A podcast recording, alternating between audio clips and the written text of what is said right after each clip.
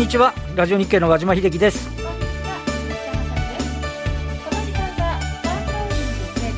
きらめきの発想投資戦略ラジオをお送りしてまいります。このコーナーは YouTube ライブでもお楽しみいただけます。YouTube ライブは番組ホームページからご覧ください。さて現在日経平均株価は2万400円台前半での推移となっています。後ほど和島さんにたっぷりと、はい、はい、解説をいただきますが今日のゲストご紹介していきましょう。現役ファンドマネージャー石原淳さんと電話がつないでいます。石原さん。あこんにちは。石原淳です。よろしくお願いします。お願いいたします。よろしくお願いします。さあ石原さんにお話しいただく前にパンローリングからのお知らせです。今週の土曜日5月16日に成田博之さんのラリー・ウィリアムズから学んだトレード術シリーズテクニカル編オンラインセミナーを開催いたします。先物市場を主戦場とするラリー氏の手法を RSI や MacD 出来高データ分析といったテクニカル指標を使って日本市場や FX に生かす成田氏オリジナル手法を分かりやすく解説いたします。昨年5月に開催されたファンダメンタルズ編セミナーでは受講者の満足度なんと100%で今日のゲスト石原淳さんも参加されたと伺いました。石原さん。はい。成田さんといえば、あのー、はい、はい、ラリー・ウィリアムの手法。もう1年経ったのかという気がするんですけどね、はい、もう1年前なんですね。そうですよねあの去年の5月の成田さんのセミナーすごく良かったですよ。そうなんですね。はい。えっ、ー、とその時はファンダメンタルズ編だったということですが今回はテクニカル編ということなので、はい、またね興味深いお話聞けると思います。ぜひ多くの方に、はい、ね、そうですね、ご参加いただきたいと思います今回は初のオンライン開催となりますのであのお家が遠いよという方も参加することができます。成田さんに直接質問もできますので遠方の方もご参加ください。えそれでは進めていきましょう。このコーナーは投資専門出版社として投資戦略フェアを主催するパンローリングの提供でお送りします。さあ、それではまずは和島さんに今日の株式市場について分析いただきます。お願いします。はい、今、日経平均25円高ということですけど、はい、あの、昨日のニューヨークはダウは難聴だったんですけど、ナスダックが非常にまあ強い6連投というそうですね、しっかりでしたね。で、えー、っと、ナスダック総合指数の絶対値が9192ポイントということなんですけど、はい、あの、ナスダックって去年の年末の値は8972なので、あそれを超えてるんですね。そうですね。で、えっと、今年2月19日の最高値が9838。はい大体なんかもう近づいてきている。あの、後ほどあの石原さんからも、あの、いろいろ解説していただきますけど、いわゆるあの、ファング M とかって言われるね、あの、いわゆるファングプラスマイクロソフトみたいなところが、まあ非常に強くて、まあここだけ見てると、えー、コロナ感染症何するものぞみたいなね、感触で、まあ、要はアフターコロナもやはりこうした、ね、通信系のところでしたりみたいなところがあ強いということで、まあ、日本もあの、えーと、CME の値は2万トンで500円で返ってきましたけど、えーと、これ、先週の木曜日あの、ゴールデンウィーク明けから見ると、日経平均50、木曜55円高、先週末504円高で、昨日211円上がってますんで。はいさすがにちょっとね、戻り待ちの売りなんかも出てるんですけど、あの、まあまあ、あの、そんな中でも、為替若干ね、107円台に入ってるっていうようなところもあって、ね、あの、非常に、今日のところは小動きでありますけど、むしろなんか、しっかりしたね、イメージというところが、ああるんではないかというふうに思いますね。そうですね。これなんかあの、そのまだあコロナウイルスがこう蔓延する前に強かったものが強かったってことで、はい、なんか戻ったのかって感覚もありますけど、そうじゃなくて、アフターコロナみたいなものも考えながら、そうですね、なんか物色されてるって感じなんですかね。なかなか微妙なのは、あのアメリカも今、あのあの雇用統計もそうですけど、出てくる数字はもう目を覆わんばかり。いやいやいやいや、すごい数字ですよ。ですよね。で、日本のもんも当然ながら、あの、4月の値とかボロボロなんですけど、で、今日もあの、先ほどもあの、トヨタの決算のレポートなんかやってましたけど、トヨタも今期は8割営業減益だっていう。いや、びっくりですよね。でもまあ、そのぐらいになって仕方ないっていう感じではありますかね。ね為替除くとほぼ販売台数の値だっていう話になってくるんで、はいまあ、それもね、あの今日はトヨタは少し難聴ではありますけど、まあ、ショック安になってるわけでもなく、で、ちなみにあの企業業績もですね、はい、昨日現在で日経平均の下株利益はとうとう100 1113円。はあ、第三四半期終わった段階では1630円ぐらいあったんで、まあね、どんどん、だからこれで、えっと、PR がもう18倍。そうなんですよ。だから今の水準であったとしても、決して割安じゃなく逆に悪高になってるんじゃないかっていう。ね、だから、あの、まあ、今の株価を正当づけるためにはもうコロナ後は、ある程度エンジン吹かして、経済が成長していくぞ、あの、あの正常化していくぞっていうのはアメリカもそうですけどね。だ実体面と、あの、マーケットの採用みたいなものを考えながら、ちょっとね、あの、その先行きを読みながら、こう、進んでいると。バリュエーションは高いけど、でもきっと戻るに違いないっていうね、なんかそんな感じ。希望も込めてみたいな感じがね、しちゃいます感じられたりはしますよね、ちょっとね。そうですね。そう考えるとなかなかこう戻らなかった時のことが怖いなっていう感じ、ね、そうですね。で、あの、企業の、あの、今、あの、えっ、ー、と、決算発表、株特集クラブで一社もやってなくて、はい、全部あの、あの、 Zoom だとか Teams だとかでやってですね、ちなみにちょっと蛇足なんですけど、昨日あの、某企業の、あの、私昨日リモートで自宅から生放送出演したんですけど、ええ、で、その後に終わった後、決算会見に、家にいるもんだから、Zoom 適当にこう繋ぎながら、企業の方がすごいスーツでネクタイした、あの、ラジオ日経の方ですが、ね、今ちょっと自宅でやってるんで、今ちょっと着替えてきますみたいな。ちょっと恥ずかしい。はい、だからそんな時代になってて、で、えー、あの中行って聞いてくるとですね、やっぱりその、まちまちなんですよね。あの、あの、あの、某建設会社は、向こう3年間を見渡したら、意外に底堅い。だから、あの、下方屈折、あの、よく今、えっ、と、作業の方が、あの、新型コロナにかかっちゃったんで、現場止まっちゃってるって話が。はい、でもそれって、結果的に言うと、えっ、と、まあ、全部の企業じゃないですけど、私の聞いたところだと、来期に後ずれする？で、足元の受注なんかは、あの、今期の予想はもう20%以上増えると。だからやっぱりそこそこ、あの、なんていうの、再開発案件とか、あの、このままいっちゃったらちょっと大丈夫と思うじゃないですか。でも。いや、そうなんですよ。ね、しかもこういうあの、リモートワークなんかがやっぱり普通になってきた場合ってことを考えると、はい、オフィス需要だってそんなにいらないんじゃないのとかそうなんですよね。やっぱりそういう不安もありましたよね。そうです、そうです。で、あの、まあ、これから一応そのゼネコンとかも出てくるんで、ちょっとあれなんですけど、そ、そこのところがどうか、あと不動産会社がどうかっていうのもあるんですけど、足元のところで言うと、そんなに深刻には捉えてない。まあちょっと見見方甘いって言われちゃそれまでなんですけど、まあ、計画はまだ潰れてないぞっていう感じなんでしょうね。足元の感覚だとそうだっていうことと、うんはい、あとやっぱりあの、半導体に絡むところとか、うん、5G に絡むところは、はい、あの、確かにコロナの影響は出てるけど、まあいずれ、あの、なんていう設備投資は出てくるんじゃないのっていう。その期待感やっぱりね、株価にもしっかり現れてますもんね。で、片やで、えー、あの、今日三越伊勢丹が急落してますけど、小売りのところが、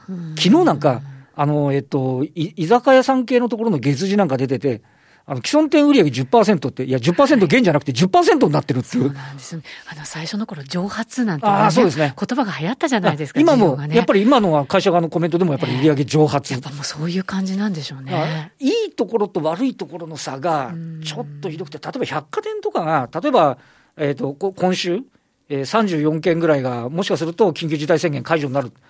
なったから、はい、突撃していくかっていうと、どうもね、やっぱり、いや、だってうち、あの、なんかお金もらうのまだもらってないしみたいになってるところもあるし。そうですよね。あとはやっぱりお店なんかも同じ席数でできるっていう感じじゃないじゃないですか。一つ明けとかね。そうなんですよね。で、やっぱりそこに、あの、やっぱり人も戻すかどうかっていう、そのアルバイトであるとか、パートさんであるとか、そういうのもね、ありますしね。アルバイトさんも戻れるかどうかで、大学の学費払えるかどうかとかって話もあるので、そうなんですよね。ちょっとやっぱり、あの、いいところと悪いところの差異が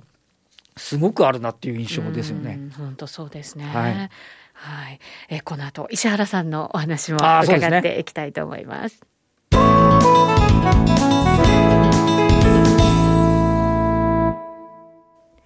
さて今日のゲスト石原淳さんとはお電話がつながっています。石原さん。はい、こんにちは。お待たせしました。よろしくお願いします。はい、よろしくお願いします。えー、今、和島さんとも話していたんですけれど、現実悪というのをこれからどんどんどんどん、やっぱり私たちは数字で確認をね、していかなきゃいけないのかなと思うんですけれど、はい、その割に株価とはやっぱり、えー、ちょっと動きが違うなっていう感じはありますよね。現実悪はと止められないんですけど、実際の話ね。はい、これはもう大変なんですけど、株価は、うん。あの FRB のあの QE インフィニティと、はい、無限大介入で止めることができるんですね。はい、だからその帰りがどんどんどんどん広がっていって、まあ、先ほどじゃないけど、あの PR の一株利益がね、はい、めちゃくちゃ上がっていったり、まあ、要するにコロナコロナマネーバブルと言われてるんですね。うん。まあだからポストコロナというよりは、コロナも見てるんじゃなくて、今、あの、アメリカの方のミレニアル世代ですね。まあ30以下の人たちは、失業してですね、で、あの、連邦政府と州の、あの、失業給付金もらうと、今までの収入より増えちゃうんですね。だから、まあ、失業者もこんなあの3000万人とか、まあ、5000万人ぐらいまで行くぞとか言われてるんですけど、まあ、そういうあの70年代の英国病じゃないですけど、給付受けた方が得すると。うん、で、それで今、その人たちが、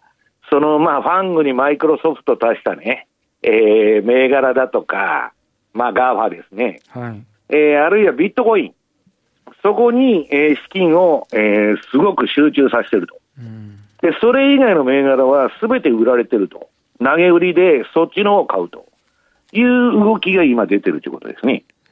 これ、ファングプラスマイクロソフトで、この5社だけで東証一部の時価総額超えちゃってるっていうのが、すさまじい、まあ、日経新聞出てましたけど、話になってますよね。もうね、まあそこは、た例えばまあアマゾンとかの業績見てても、確かにあのずっと右肩上がりで伸びてるし、はい、これまた巣ごもりで全然落ちてないんでね、そうですね。かえってもあの配達の方が、配送の方がうまくいかないんで、えー、意図的に売り上げを落とすようなウェブの作り方したりね、まあ、そういう状態ですんで、ただね、もう今も昔もそうなんですけど、アメリカ市場の成績って、5銘柄なんですよ。5銘柄が上げて、上げてるだけで、はい、まあ他の銘柄はまあ別に大したことないんですね。で、ただまあそこにはね、まあ私もそういう戦略取ってメルマガでね、まあ2週間前にもまたその特集したんですけど、どういう売買今すればいいのかと。まあ冒頭しようが暴落しようが、えー、絶対壊滅的な損失を受けない売買のやり方っていうのは今あるわけです。で、それを書いたんですけど、はい、まあちょっとね、じゃあ、グーグル、アップル、フェイスブック、アマゾンとか、そんなんだけ買ってたらね、永遠に上がるのかと。はい、これはこれでまた落とし穴があって、す、べ、ての投資家がね、はい、こんなその集中してそこに群がってると。と、反対の動きがどっかで出てもおかしくないと。うん、だから私はまあ気を締め引き締めていけない、いかないとだめだってことは言ってるんですけど、うん、まあ要するにもう、あの、えっと、これしか上げてないということなんですよね。だから SP500 からこういう5銘柄引いちゃうと、まあ、あの今でも、まあ、5月の連休の時点で13%ほど安くて、他の銘柄は10%上がってると、2012年相あ2020年相場でですよ。だから全然コロナも何も関係ないわけですね。だからまあ、ちょっとあのチャートを見てもらいますと、これ、もう見あの目で見るのが一番よくわかりやすいんですけど、今言った話が、これはまあゼロヘッジさんから借りてきたチャートなんですけどね、まあ、FAMG と、ファングじゃなしに、あのマイクロソフトが引っ張ってるんですけどね、はい、これのそのパフォーマンスと SP、S&P500 のね、えー、株価指数のパフォーマンスを見ると、もう圧倒的にこのフェイスブック、アマゾン、アップル、マイクロソフト、グーグル、この5銘柄さえ買っときゃいいんだという話になっちゃってるわけです。もう銘柄選択も何もないと。いうことなんですね。ねこれ1ページ目のこのチャートを見ると、本当にパフォーマンスの差がくっきりっていう形ですよね。うん。で、真島さん、もっと衝撃的なチャートを見てもらうと、ね、はい。次の2ページ目。これ2014年5月からね、今年の4月末までの SP500 とアマゾンの騰落率なんですよ、パーセンテージで取ったこうやって見ちゃったら、もう SP500 がまるで動いてないかのことです。いや、バフェットでも SP500 インデックスを変えなさいと、まあ、SP500 は倒産もしないし、一番いいんだって言っとるんですけど、はい、SP500 も決して悪くないんですよ、味はさん。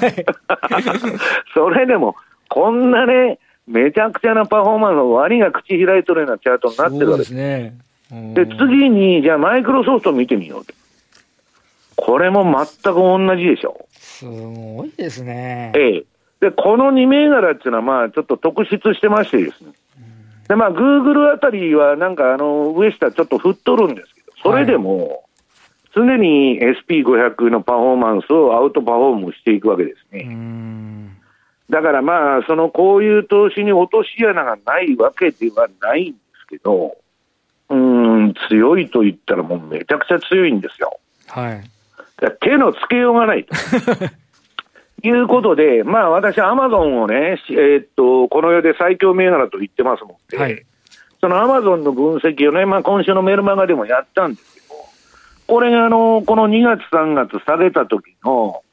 アマゾンの下げは25%しか下げてない。あの、ボン投げ相場で。はい。で、SP は35%下げてるわけです。うんうんうん下がるときも、下がるとき SP のが必ず下がる。うん、で、上がるときは、まあ必ずっていうことはないんですけど、今 SP がね、この5月8日の時点で33%、あの、底値から上げた。なるほど、なるほど。アマゾンは和島さんもう46%ともう。おしめがあったら買っとけって話になっちゃいますね。いう話ですよ。はい。だからお金っていうのは単純なロジックでしか動かないんで、うん、もあのクソ難しいこと言っててもね、はい、えー、業績分析してどうのこうのっていう相場じゃもうなくなっちゃってるわけですよ。で、まあ結局こういうことが可能なのは、えー、もう業績も何も関係ない QE インフィニティですね。はい。まあもう禁じ手のジャンク債まで買い入れるというですまあ、めちゃくちゃな、まあ、あの前代未聞の、えー、政策を FRB がやってるわけですから、はい、でね、向こうの若い運用者に聞くと、いや、また下がったら対策打ちますよと。なるほど。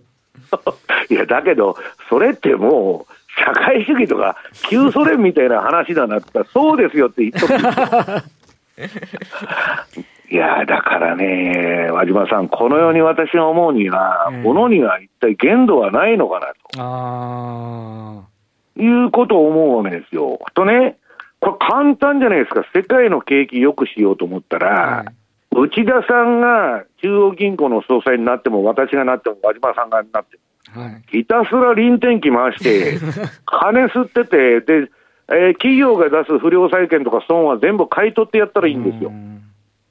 で、それでね、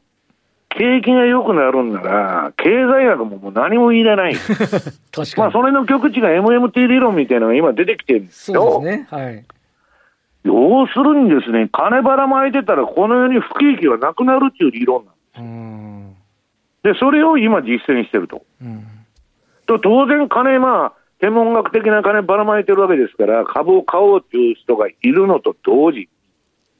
こんなことやっとったらえらい目に遭うんですでね、この理論が皆さん正しいとしたらですよ、ジンバブエとかアルゼンチンは破綻しないってことになああ、そうですね。はい。でも破綻してるじゃないですか。そうですよね。だからまあ先進国なんでね、めちゃくちゃやってもアメリカは3年ぐらい持つんじゃないかって話もあるんですよ。うん、まあもう出口はないですね、これ。出口を探りに行った時はかえって怖いみたいな話いや、探るも何も。これね、だからちょっと本当にトランプがね、まあ、今またあの為替の方でもゼロ金利にアメリカもするんじゃないかと、はい、まあ、日本とヨーロッパと足並みを揃えろと、うん、いうような話もあって、もう何でもありでしょ？そうですね。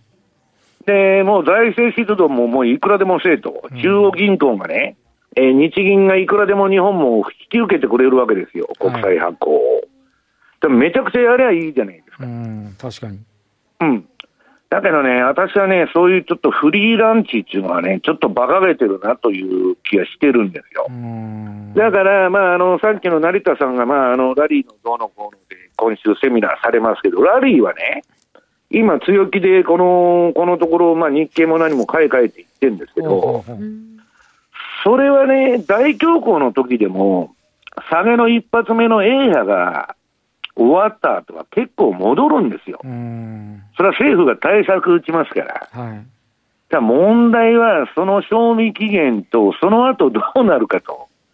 いうことがね、まあ、ポストコロナ、コロナ後の、まあ、相場ということになってくると思うんですけど。だからまあ前回の大恐慌の前もやっぱりバブルだったみたいなことも以前に、あの、石原さんから教えていただきましたけど、うんうんうん、やっぱりね、ニューディール打ってなんか景気戻ったぞと思ったら、その後がなんか、ドロンとしちゃうみたいな。うん、だからあの、なんかね、この休み中にね、和島さん、はい、私、あの、ガルブレスの書いた1929っていうあの、暴落の本を、はい、久々に読み返したんですけど、まあ、あの時もみんなまあ、バブル崩壊する前に、うすうすこんな、世の中はちょっとおかしいなと、まあバブルだなと。みんな分かってるわけです。はい、だけど自分だけは助かると思って、最後まで相場に乗っとるわけですね。よくにはきりがありませんから、はい、で今、ドカンと下がったみたいなことになってるんですけど、まあ、あの私がね、その推奨しているのは、うんと片方の方向にかけないと。いう商いを今もう、あのくどいほど言ってるんですよ。だから、ある人はね、こんなバカな相場ね、失業者が3000万も出てるのに、暴落するに決まってると、うん、まあ、決めつけて売ると、うん、まあ、マネーショートみたいに、2年間ほど、まあ、あの我慢する覚悟があるのか、あるいは資金が持つのかっていう問題があるわけですけど、えー、まあ、売る人は売ると。いや、もう一つはね、これでコロナが、その感染がもう夏場に収束したら、これだけ金ばらまいてるんだから、めちゃくちゃなバブルでラリーするぞっていう話もあるわけですよ。うん、はい、で、それはね、ね、内田さん、和島さん、皆さんね、はい、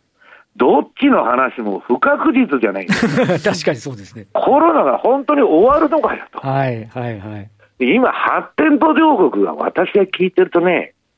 あの、スペインとかポルトガルもそうだし、あの、南半球の方のブラジルとかね、爆発しかかってますね。かなり爆発してる。あれ、日本み、日本みたいに医療設備もね、まあ日本もないとか言われてるんですけど、はい、もう全然ダメなんで、うん、大変なことになってくんじゃないかなと私は思ってるんですよね。はい。まあ、それでもみんなニューヨークダウしか見てないんで。すおこれはもう V, v 字型回復でね、はい、いけいけどんどんだと。だから私はね、短期的にその動きに乗るのは、否定しないけど、はい、なんか賞味期限というか、頭の片隅に、片隅に売るにしても買うにしてもですよ、はい、本当にそうかということをね、うん、頭の片隅に置いとかないといけないと。で、私は、今取ってる戦略でマーケットニュートラルって言って、はい、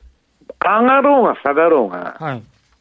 まあ多分儲かるだろうと、私の頭の中ではですよ、はい、で儲からないかもわからないけど、相場が暴落しても多分まあ、助かるし、暴騰しても、まあ、そこそこ、そんなめちゃくちゃなリターンはいかないかもわからないけど、いうね、うん、売買手法を取って、まあ、あんまりね、えー、方向性にかけると、まあ、ディレクションとか、まあ、そういう動きは取ってないわけですね。うんで、一番ね、それが、あの、如実なのが、もう、為替なんか何も動いてないじゃないですか。ああ、そうですね。だって、どこも緩和して、どこも同じことをやってるわけですから。だからまあ、ちょっとね、えっと、債券市場とか商品市場の、うん、相場に比べて株はめちゃくちゃなオーバーバリューだという気がするんですけど、ただ、えっと、バブルなものがさらにバブルするっていうのは相場ですから、はい、まあ、それは短期的には、まあ、買いで入って、ドタバタやるのも別に悪いとは思ってないんですけどね。これ具体的に言うと、だから、えっと、例えばアマゾン買って SP500 売るとか、そそんなようなパフォーマンス的にはそんなような感じですか、まあ、それはね、私はまあ1銘柄で非常に危険なので、あまあ、メルマガの中で、うん、あの、あんまりね、あの、で企業中のあの倒産リスクがあったり、あなるほどなるほど。あるいはね、あまりあまりにもこれでアマゾンが勝ちすぎると、はい、あるいはアップルが勝ちすぎると、独占禁止法みたいな話が出てきて、去年も一時期、課税の問題ではありましたもんね、うん、勝ちすぎるっていう話はね。それとね、はい、和島さんね、な3000万人とか失業が5000万人いくって言われてる中でね、うん、株だけ上がって、ボール街のやつだけやったもん勝ちだと、不良債権は全部 FRB にね、ゴミ箱みたいに押し付けて、で、駅だけ享受してると。これはね、社会問題になってくる。なるほど。ウォール街を占拠せよっていうのは昔、リーマンの時にありました、ありました、ありましたよね。はい。ああいうなんでね、もう富裕層も半分ビビってるんですね、この流れでいくと、必ずあの資産税とかね、はい、富裕層に税金課す流れに今後数年間いくわけですよ。はい、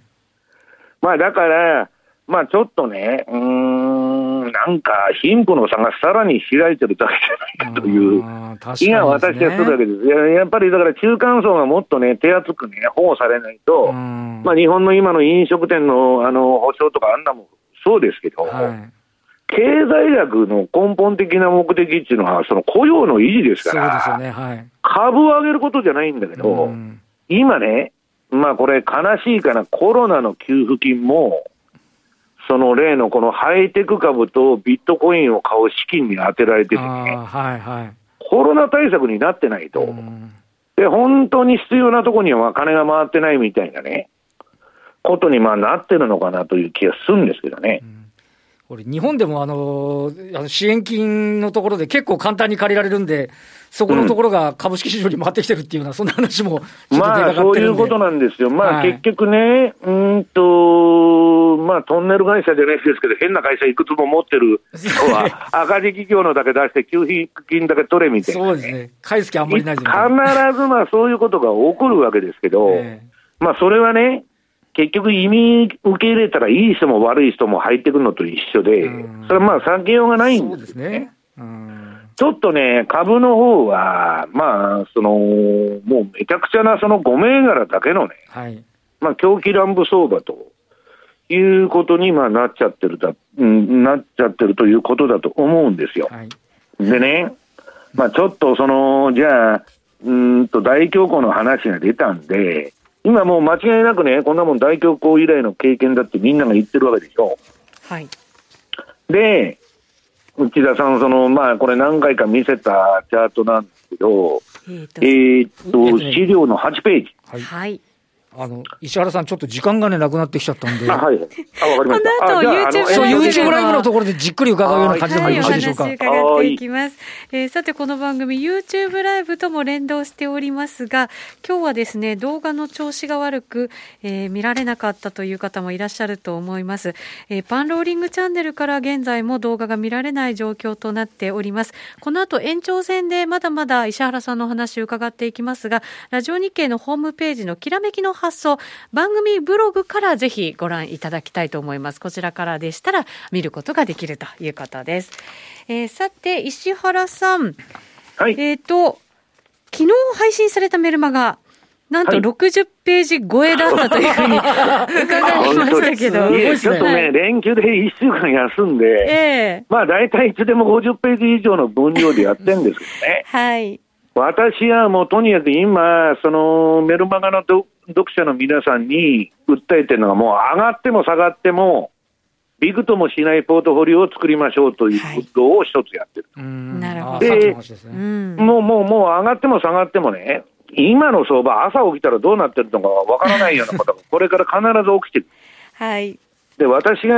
あの、懸念してるのは、この戻りの後が怖いと思ってるんですね、実は。はい、だまあ、そういうことをメルマガの方で、まあ、やってましてです。はい。まあ、あのー、そういうちょっとその、どう言ったらいいんですか、もう保険をかけながらの運用を提唱してるということですね。はい。えー、石原さんのメルマガですが、はい、月額1500円とかなりお得です。え、12ヶ月購読いただきますと1万5000円となります。えこちらがですね月額よりも2ヶ月分お得となりますのでぜひえ番組ホームページもしくは石原さんのメルマガからえメルマガをぜひお申し込みいただきたいなというふうに思います。石原さんのブログでもこちらのはい情報を見ることができるということです、はい、さてこの後は石原さんと引き続き YouTube ライブで限定配信お話を伺っていきたいと思いますのでお時間ある方はお付き合いくださいこのコーナーは投資専門出版社として投資戦略フェアを主催するファンローリングの提供でお送りしました。